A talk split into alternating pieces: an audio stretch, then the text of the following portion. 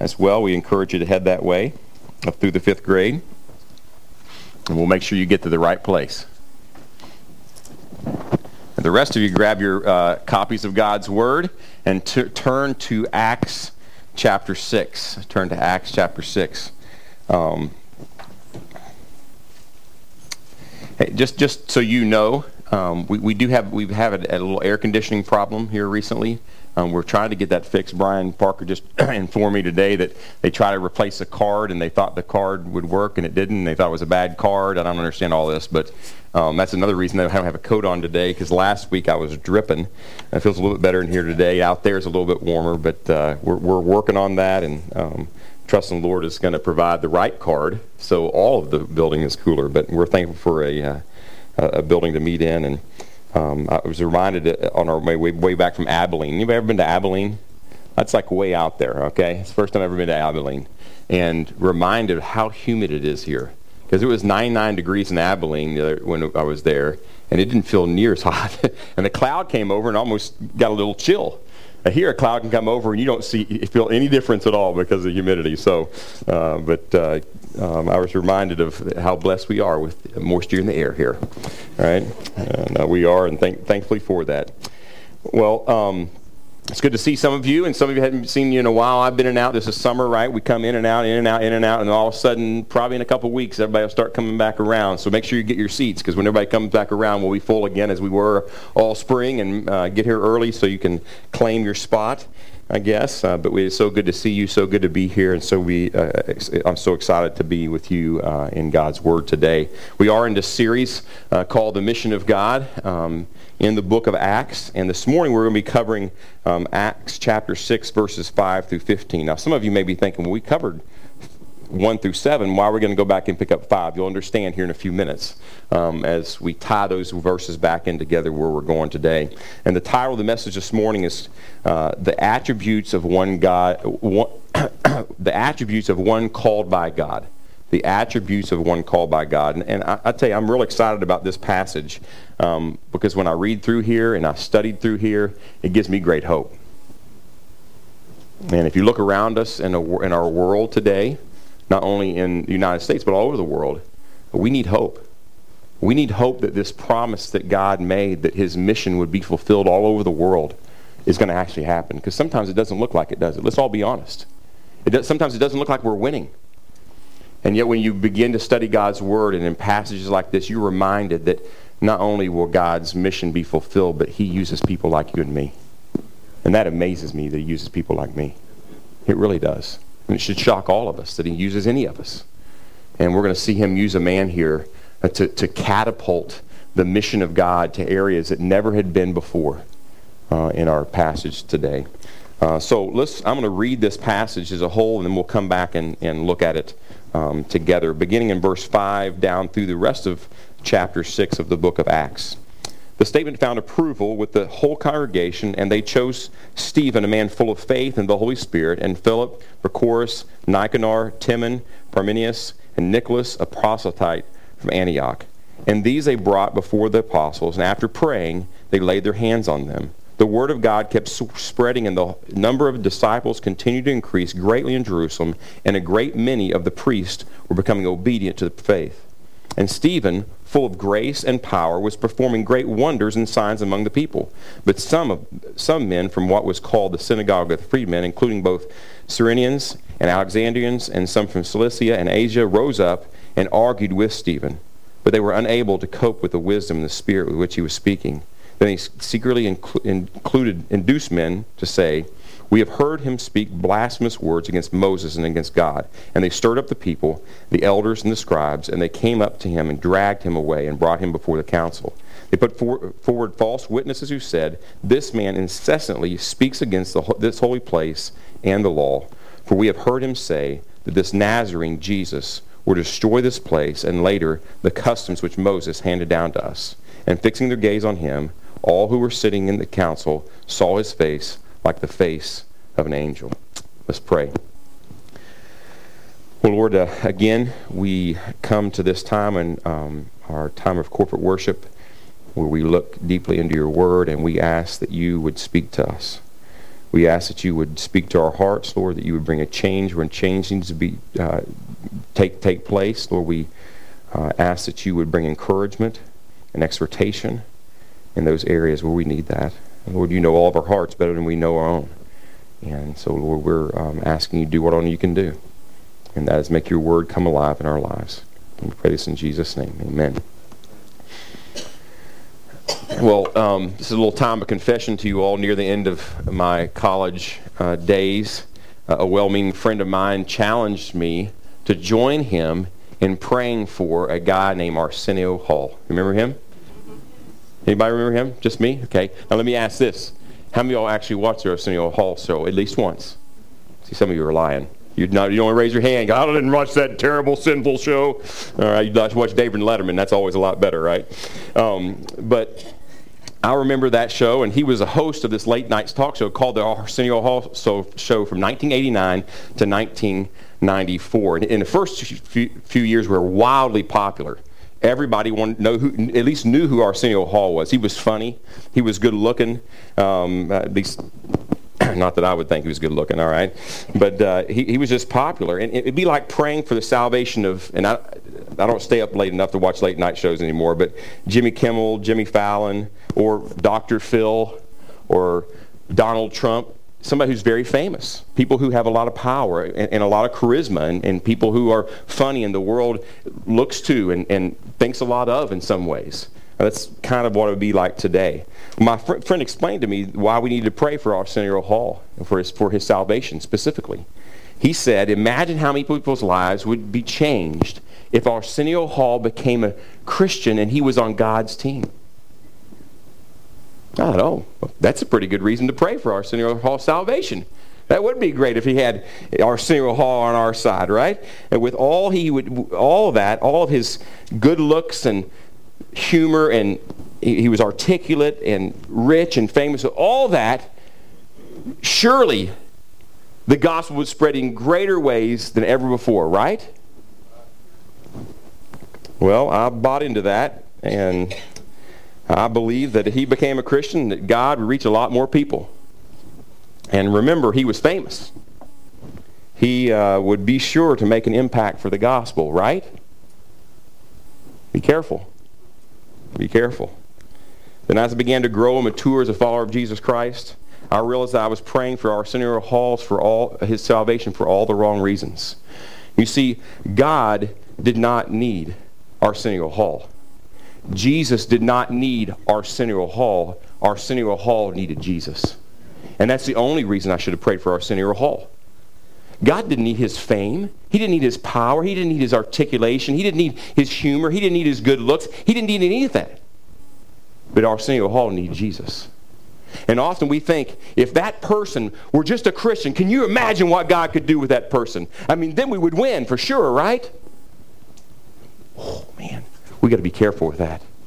Because we're insinuating that then God can't do what he has planned to do without a person, without human gifts and human power and human fame.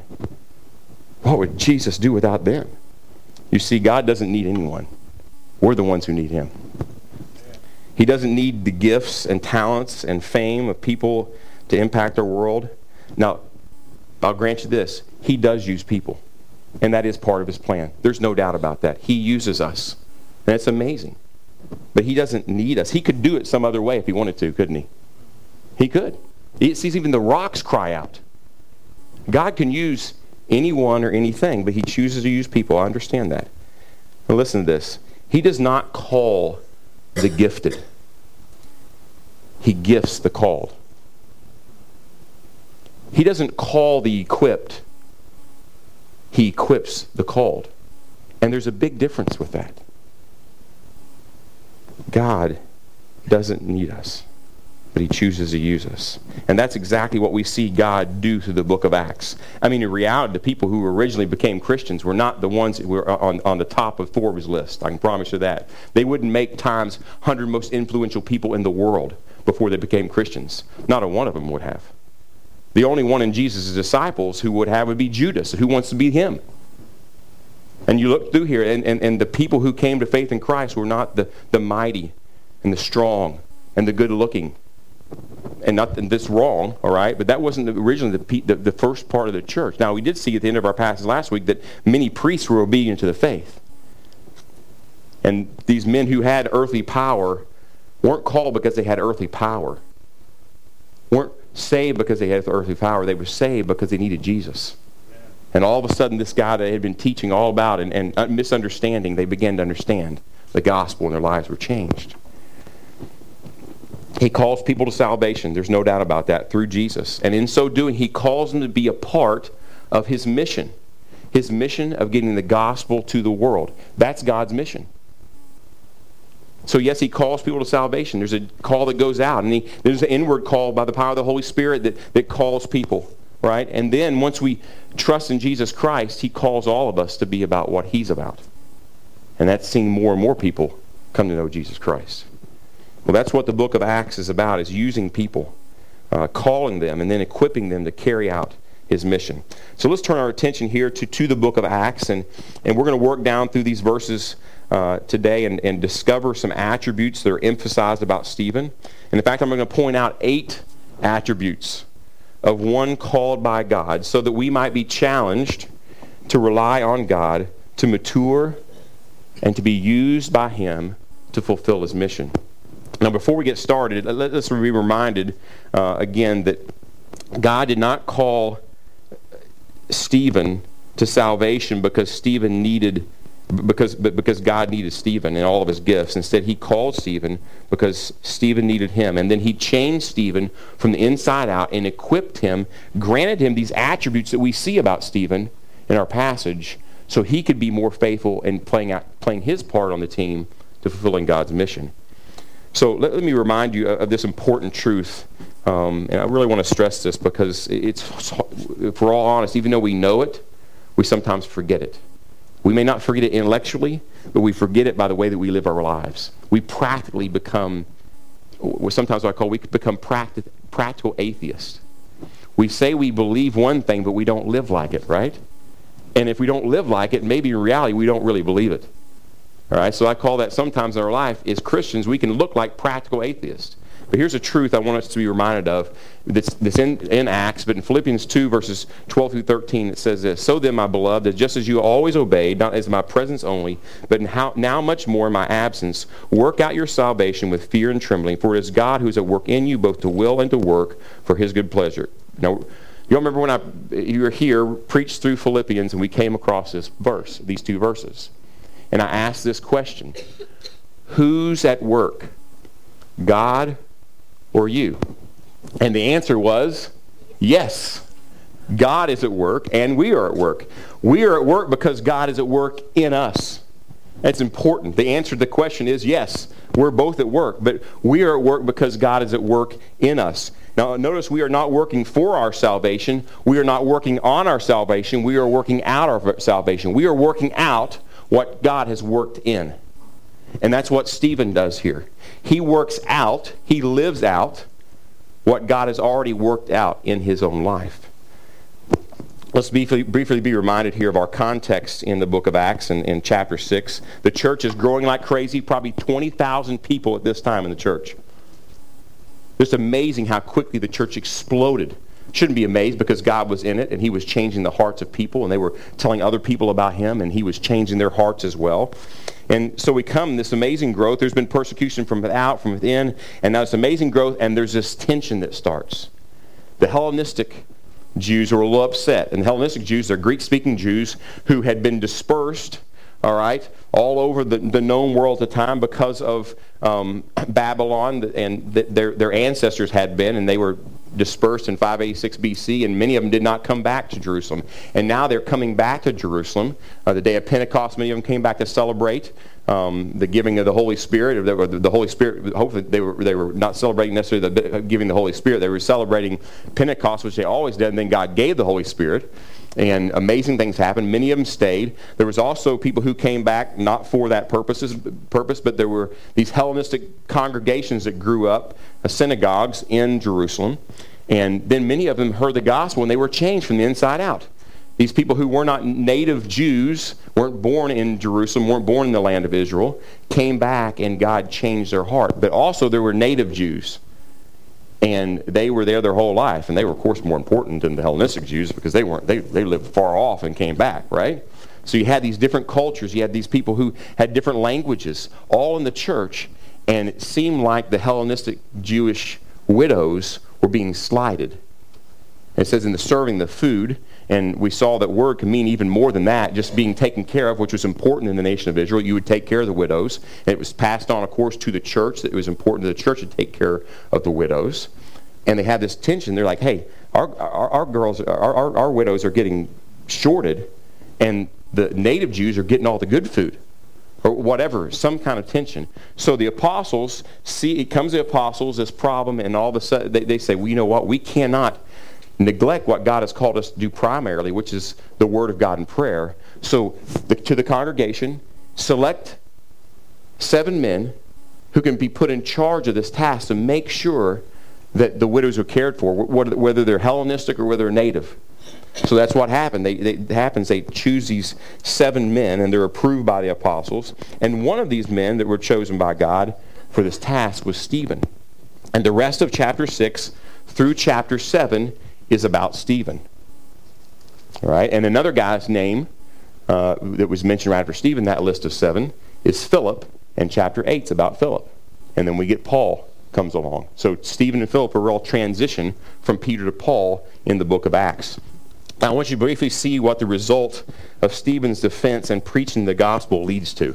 So just, just in case you, you think about Stephen and all we're going to learn about Stephen, all the great things about Stephen, I just want you to let you know what it leads to in his life. So turn with me to the end of chapter 7 verses 54 through 60, and let's see what happens after God uses Stephen and he preaches this amazing sermon. Look what happens in verse 54 of chapter 7. Now, when they heard this, they were cut to the quick, and they began gnashing their teeth at him. But being full of the Holy Spirit, he gazed intently into heaven and saw the glory of God and Jesus standing at the right hand of God. And he said, Behold, I see the heavens opened up, and the Son of Man standing at the right hand of God. But they cried out with a loud voice, covered their ears, and rushed at him with one impulse. When they had driven him out of the city, they began stoning him, and the witnesses laid aside their robes at the feet of a young man named Saul. They went on stoning Stephen as he called on the Lord and said, Lord Jesus, receive my spirit. Then falling on his knees, he cried out with a loud voice, Lord, do not hold this sin against them. Having said this, he fell asleep. Or in English, he died. His preaching of the gospel led to his murder. Now, remember that as we work down through and we look at the attributes of this great man named Stephen. It led to his murder. He was the first Christian martyr. Now look with me back there in verse. Uh, look, look with not back. Let's just go on here. I want to show you what else it led to. Not only it lead to his murder, but look at verses one and two of chapter eight. Saul was in hearty agreement with putting him to death, and on that day he had great persecution began against the church in Jerusalem, and they were all scattered throughout the regions of Judea and Samaria except the apostles. Some devout men buried Stephen and made the loud lamentation over him. Now notice that Stephen's death and the great persecution that followed, it led to Christians being scattered throughout the regions of Judea and Samaria except the apostles. But it led to these people being scattered. Now remember, back in chapter 1, verse 8, Jesus laid out his mission for the church, the apostles. Look what he said. But you receive power when the Holy Spirit has come upon you, and you will be my witnesses both in Jerusalem and in all where? Judea and Samaria, and even to the remotest part of the earth. look what else his life led to and his ministry led to. It led to the beginning of the fulfillment of what God's plan was for the church, his mission to the church. It says here in, in, in Acts 8 that people were scattered to Judea and Samaria. And I, I just love this. I love to see this. I mean, you can just imagine Satan was probably thinking to himself, oh, great. We took out Stephen, right? He's the most powerful preacher they got right now. I'm going after Peter next.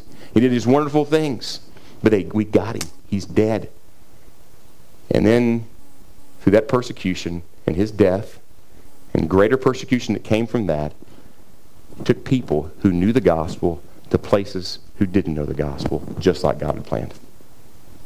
You can't stop the plan of God. They can't stop the plan of God. So Stephen's death is used by God to proclaim the gospel and fulfill his mission to Judea and Samaria. And now just think about this. Stephen didn't even get a chance to see the results of how God used his life. He never saw the results. He never saw what God used his life for in his presentation of the gospel. He never saw you and I sitting here at Grace Bible Church this morning in Clute, Texas, recipients. Okay, God is in control, there's no doubt, but he uses people, recipients of the faithfulness of Stephen. Because if it doesn't get to Judea and Samaria, it's not going to get here either. It's not going to get to Clute, Texas, I promise you that. But this is the way God this is what God used, and Stephen never saw that. So as you continue, just a, a, a, side note here, as you continue to faithfully serve the Lord and take the gospel to your neighborhood and to your neighbors and your workplace and the people that you know, you may never see the results. But know that God is using you. And he will use you. See, the results aren't our deal, are they? Those are God's deal. And we don't do it for the results, necessarily for what we get out. We do it for what God gets out of it. His glory and the gospel being shed, spread all over the, over the world. So let's get back here and discover these eight attributes I mentioned here in Stephen's life, really the one who's called by God. Uh, look at verses 5 through 7 again with me. I'm going to read those again. The statement found appear, uh, approval, so they're going to choose these seven, with the whole congregation, and they chose Stephen, a man full of faith, and the Holy Spirit, and Philip, uh, Prochorus, Nicanor, uh, Timon, Parmenas, uh, Nicholas, a proselyte from Antioch, and these they brought before the apostles, and after praying, they laid their hands on them. The word of God kept spreading, and the number of disciples continued to increase greatly in Jerusalem, and a great many of the priests were becoming obedient to the faith. Here we see these seven men presented, uh, called to take care of the issue with the care of the widows, and the results of the church working as a team. And the, what was the result of verse 7 says, as they worked as a team, that the word of God kept spreading, and the number of disciples continued to increase greatly in Jerusalem the, the, it began to grow as they worked together as a team, worked through this difficulty together. Now remember, the, these men were not necessarily the first deacons in the church. You hear that often. We these are the first deacons. Can somebody show me where it says that in chapter 6 of Acts or any place else in the uh, book of Acts? It never says that. Now, did they do some things that later deacons did? Yes, they did. And, and, later deacons would take this mantle, in a sense, and care for many of the things that they did. But they were never called deacons anywhere in Scripture. So we got to be careful about being dogmatic. These are the first deacons. No, they, they were similar, a lot like them, but they weren't the first deacons, but they were used greatly by God. So always be careful about making blanket statements about passages when you can't prove it from the passage, right? Um, so they weren't necessarily, they were men used by God. And in fact, these first two men that are mentioned, Stephen and Philip, aren't known for their service mostly. As you continue to learn about their life, they're known for about being evangelists. That's what everybody knows Stephen for. Uh, the rest of his life, not that he wasn't great in serving, I'm sure he was. And you don't know Philip as a, as a, as a servant, as a, a deacon in a sense. You know him for his evangelism. You know him his interaction with the Ethiopian eunuch, which we'll get to here in a few weeks. That's what we know those guys about, is they took the gospel to the nation, because that's what's most important. At any rate, notice what it says about um, Stephen there in verse 5. A man full of faith. Uh, the word full means to be totally controlled by something. Uh, that, that it dominates your life. That's what it means to be full of something. We sometimes say, well, that person's full of joy. You ever heard somebody say that about someone? Well, that person's full of life. Well, that person's full of energy. You ever been around somebody like that? I live with one, okay? Full of energy, all right? Uh, and, and, more than one, but uh, one in particular. Uh, somebody say, that person's full of anger. We understand what they're saying, that they're controlled by anger. It dominates their life in such a way that you, you, you use the word full.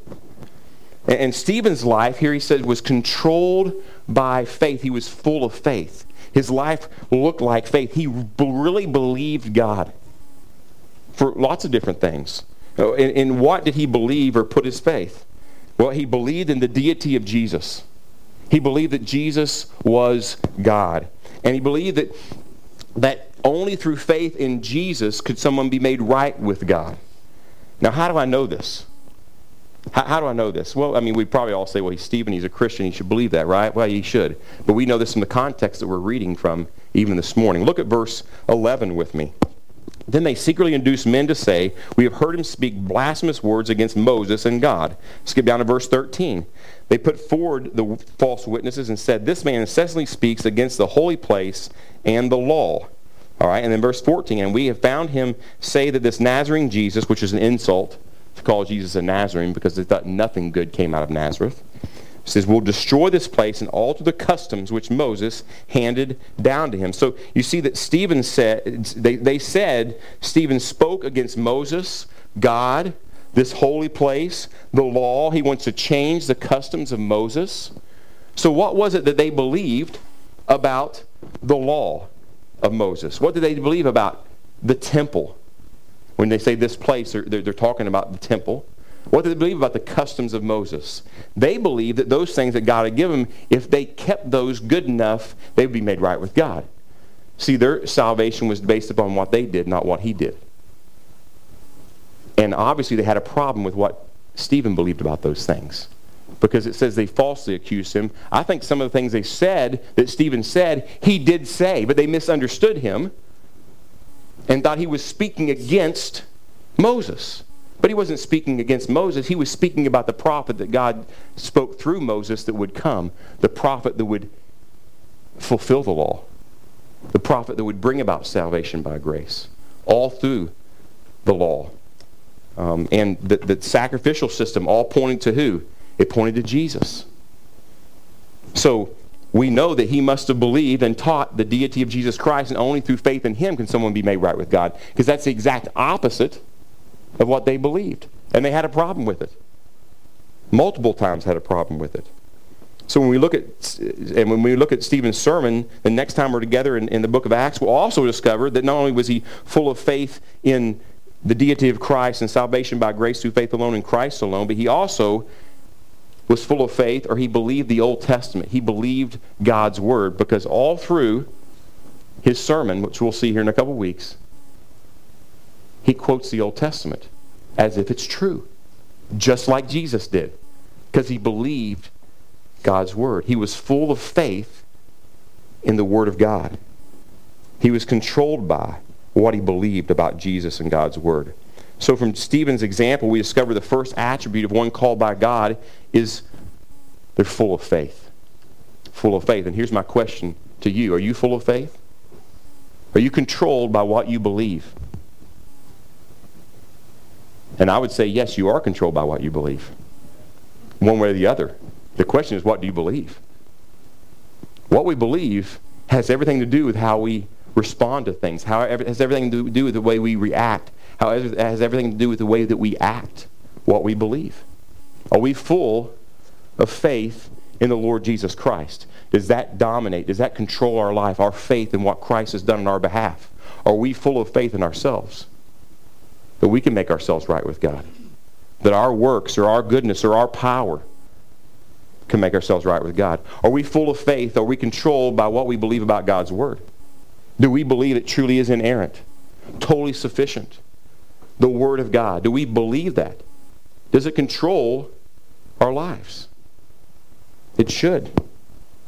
Well, the only way that we're going to be full of faith and full of His Word is to be in His Word, is to know His Word. And listen, I'm going to make this clear.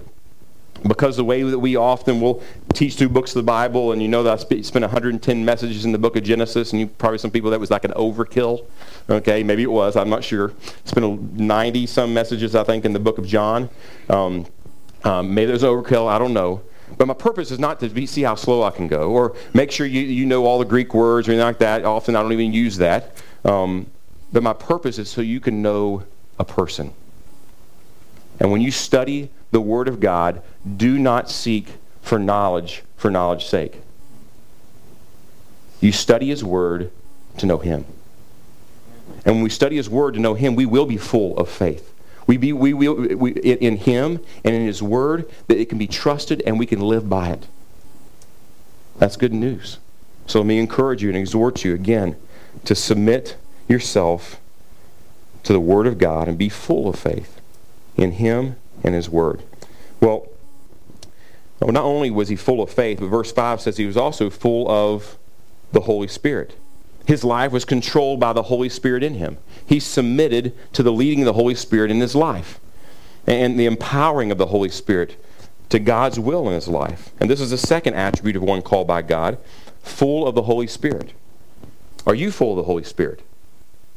Now, this came up uh, last week as we talked about all of the men need to be full of the Holy Spirit. And we've talked about this often, um, uh, being filled with the Holy Spirit. Uh, the question is, is your life being controlled by the Holy Spirit on a moment-by-moment basis? Because in Ephesians chapter 5, we're commanded to be filled with the Holy Spirit. It's not something that necessarily that just happens on a whim. We're commanded. And, and it's a present imperative, meaning that we are to daily be filled moment by moment with the Holy Spirit, be controlled by the Holy Spirit. That He dominates our life. Are we full of the Holy Spirit? And we also learn uh, from Colossians in a parallel passage, Ephesians 5, the, the, the synonym to being filled with the Holy Spirit is let the Word of God richly dwell within you. Because the results in those two passages are exactly the same. It's a synonym. So when the Word of God richly dwells within us, we are controlled by the Holy Spirit. They go hand in hand. Because it's the Holy Spirit, through God, the Holy Spirit, that we get the Word. That He empowered men and inspired men and filled men with the Word to give it to us. Well, now look at verse 8 with me. And Stephen, full of grace and power, was performing great wonders and signs among the people. Here we see that he was full of, what's it say? Grace. He was full of grace. What in the world does that mean? Full of grace. Now, some people who maybe didn't grow up in church and have grace. Okay, I know a girl named Grace. All right, we say grace before our meals. All right, and, and there's some truth and grace before our meals, I guess. We're thanking God for His grace in our life. Well, maybe you grew up in church and you understand, you think, okay, the definition of grace is unmerited favor, getting something we don't deserve. Yes, it is that. Uh, it's also the desire and power to, to, to do God's will. 1 Corinthians 15.10, Paul says, I am what I am by the grace of God, and his grace toward me did not prove vain, but I labored more than all of them, but not I, but the grace of God in me. So his grace also empowers us. Yes, all those things are part of grace, and, they, and, they, and, and God's grace toward us and God's grace in us, and they all come together and work together. Yet I think that this passage leads to an understanding when it says full of grace. It's something that Stephen exemplified his life. He was full of grace. Have you ever met anybody full of grace? Let me explain by what I, mean, what I mean by that. Look at the last verse in verse 60. I mean, verse chapter 7, verse 60. Chapter 7, verse 60. It's the last verse in chapter 7. We read this, then falling on his knees, he's getting ready to die. He cried out with a loud voice, Lord, do not hold this sin against him. Having said this, he fell asleep. As he was dying from being stoned to death, who's he thinking about? Himself or others? He's thinking about others. And these are the people who are killing him. Did they deserve him to do this for them? No. That's what makes it grace. That's what it highlights the grace in his life extended to others. Because he had been so changed by God's grace, it flowed through him to other people. Ephesians 4:32 says this, forgiving others just as God in Christ has forgiven you. Because he experienced God's grace, it came through his life. It controlled, it dominated his life. When he walked in the room, they say, that guy's full of grace. He's full of grace. And he showed that all the way to the end of his life. And this is the third attribute of one God called by God, full of grace. Is our life full of grace? Can not tell me how often I'll speak with people and they're really angry with someone. There's been great sin committed against them. And they'll say this, I could never forgive that person. Now I understand they're hurt. I understand that they're very hurt. And the person maybe has sinned against them greatly. But did God forgive you? And how much greater was your sin against an infinite holy God who is perfect than their sin against you? Did God extend grace to you? Who in here deserves God's grace? None of us. The Bible says without Christ, we're all in rebellion. It says we're enemies of God. We shake our fist at God. We don't want anything to do with God. And yet He sent His grace in the person of His Son toward us. How can we who have experienced the grace of God not extend it to others? Full of grace. Full of grace. Let's just be reminded of the grace that God has given us in Christ. And may that empower us and encourage us to be gracious to others as well. Well, Now, uh, look, look, at the, look at verse 8. Not only was he full of grace, but also said he was full of power. And this was evident by the fact that he was performing great wonders and signs among the people. These acts were confirming acts that God was with him, was using him to fulfill the mission of the church. Now, why do I say that? Why do I say that these acts were confirming signs in his life that God was using him to fulfill the mission of the church? This is why, because these signs are attributed in the book of Acts. This is a great study to go do. In the book of Acts, to the apostles, to Stephen, to Philip, and to Paul, and no one else. I'm just saying that because that's what the scripture says. These signs and wonders are attributed to the apostles, to Stephen, to Philip, and Paul, and no one else in the book of Acts. Does that mean that God doesn't do wonders and works today? Does that mean God can't heal? Please don't hear me saying that. Do not hear me saying that. I'm not saying that. God can heal, you bet. He's God, right? But there was a purpose, and you see it through the book of Acts, for these signs and wonders, is God fulfilled his mission of taking the gospel to the nations, to, to, to Judea, Samaria, and other parts of the world, as he, his messengers that he had chosen to be the, the, the catalyst in those areas, he gave them these signs and wonders so it would confirm that God was giving the same gospel he gave at the day of Pentecost to the people all the way over here in Africa. That's what he was doing. That's what he's using the works for.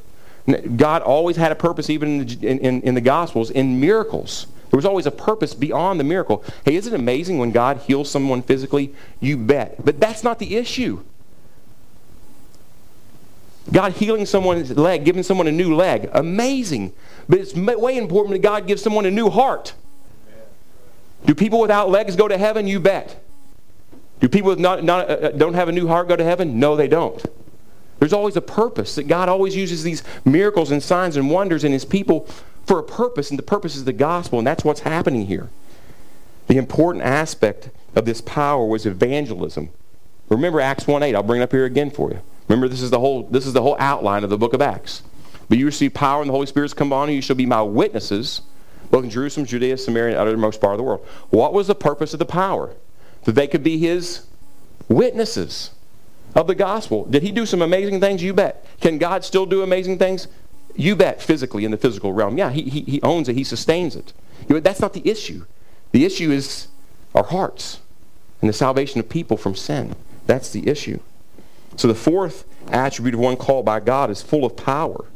Is your life full of power or controlled by his power? This is seen as he gives us power for fulfilling his mission through evangelism. Anybody go to share the gospel with someone or you're having this congregation, you know that person needs to hear about Jesus and how he can change your life and forgive their sin. And, and inside of you, man, it's like, oh man, if I say this and they might say this or I might lose my friendship or I, I might be embarrassed. I may, they may ask a difficult question and all of a sudden you get doubt in your mind. You ever been there? To be all honest, I have. You bet. Sitting on an airplane next to someone when you got them cornered even you know, they can't get out. They're in the they're in the window seat. You're right next to them, and yet you've got these emotions going. But God can give you the power to get the gospel to those people, overcome those fears. Power is evident when we do that. The power of the Holy Spirit giving us the ability to go ahead and share the gospel with them.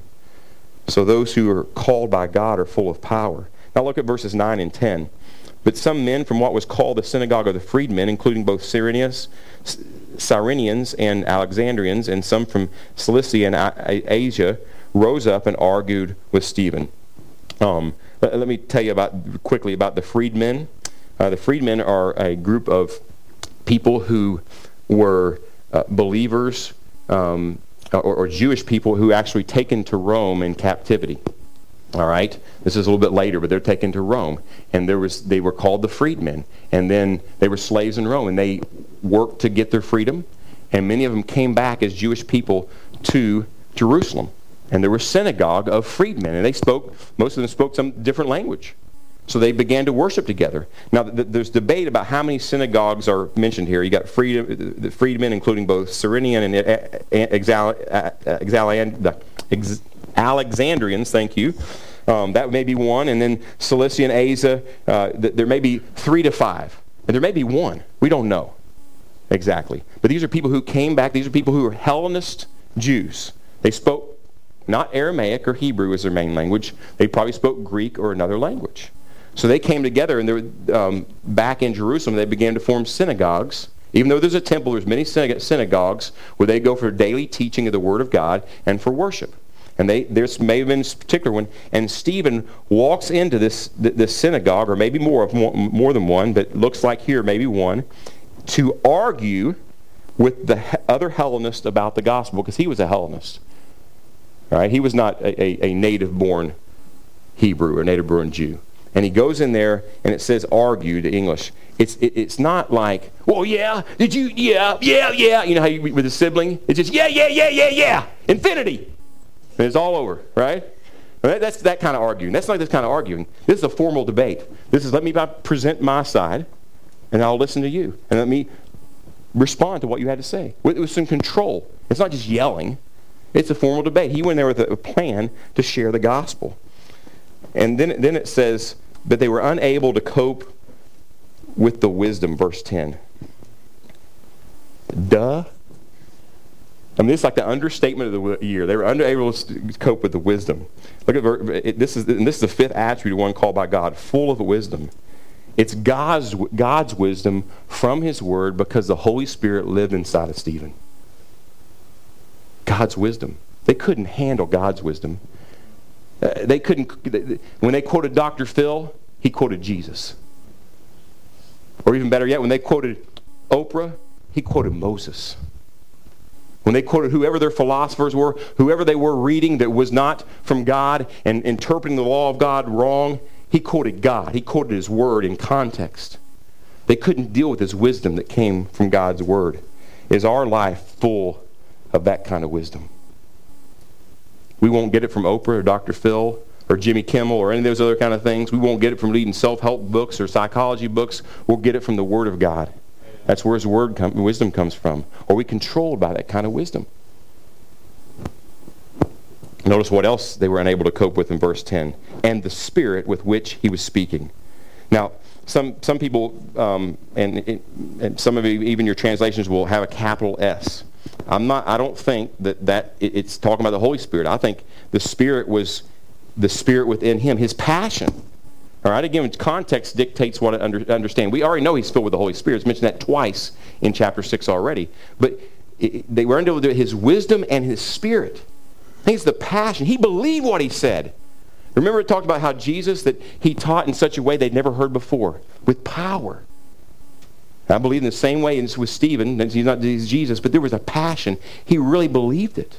You, you, ever, you ever listen to someone talk about the things of God and, and you're like this? Well, the Word of God kept spreading. Oh man, that guy believes that, doesn't he?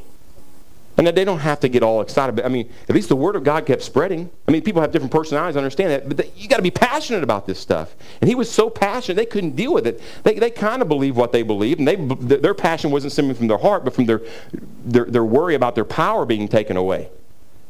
Right? But he was so passionate, they couldn't handle his passion about the Word of God, about the truth of the gospel.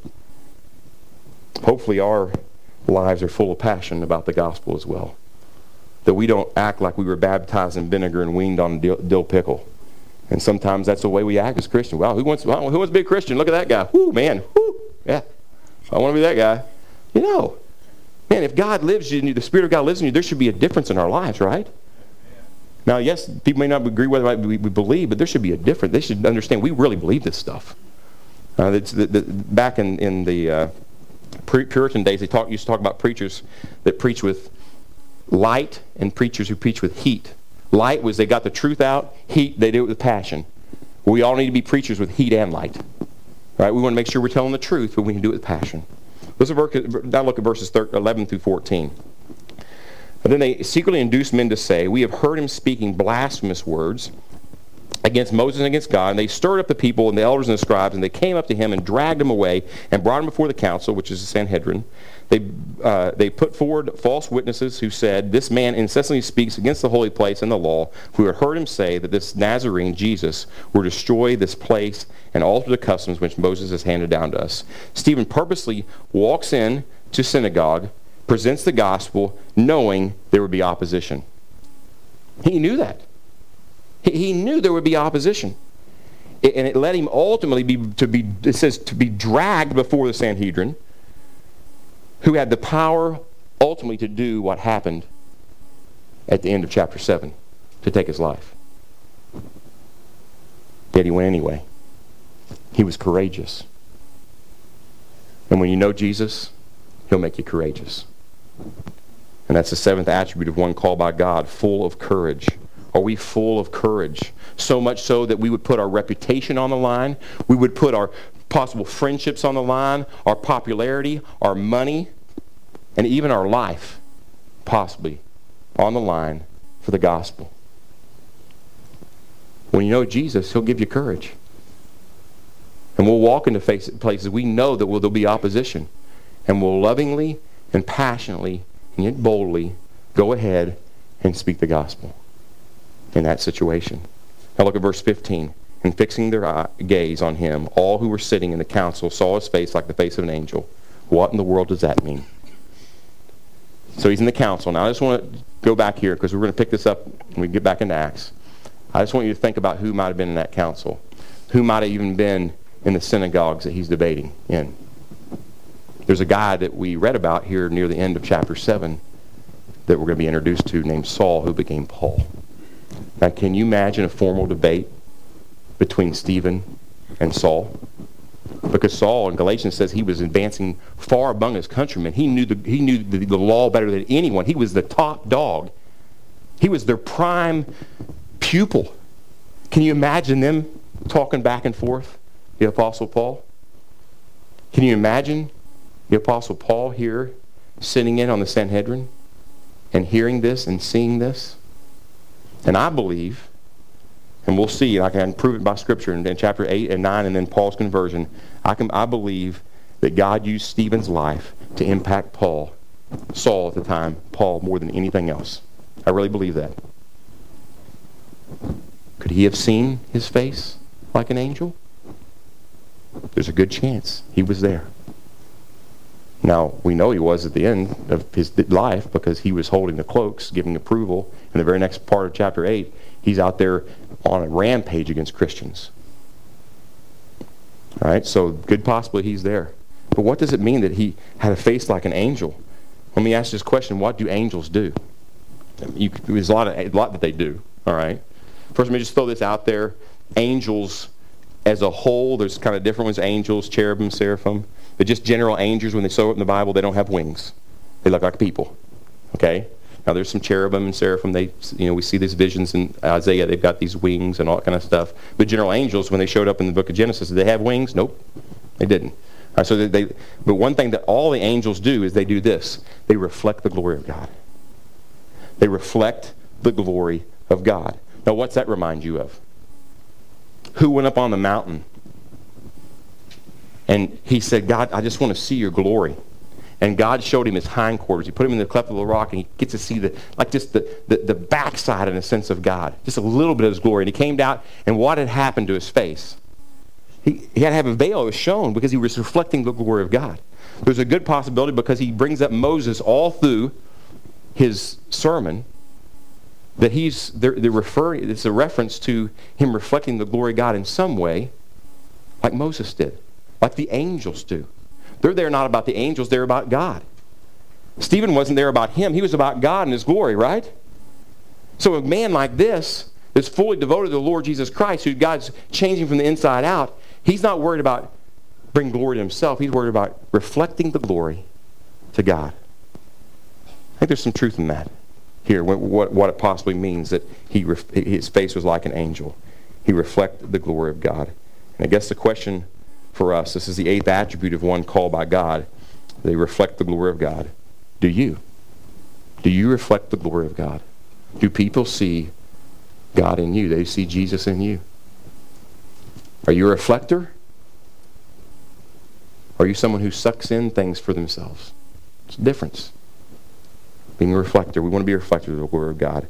God has called you and me, and He will work in us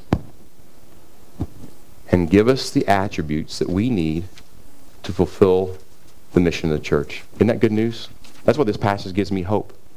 Because Stephen was a regular man just like you and I. He was born in sin. He was born not to love God.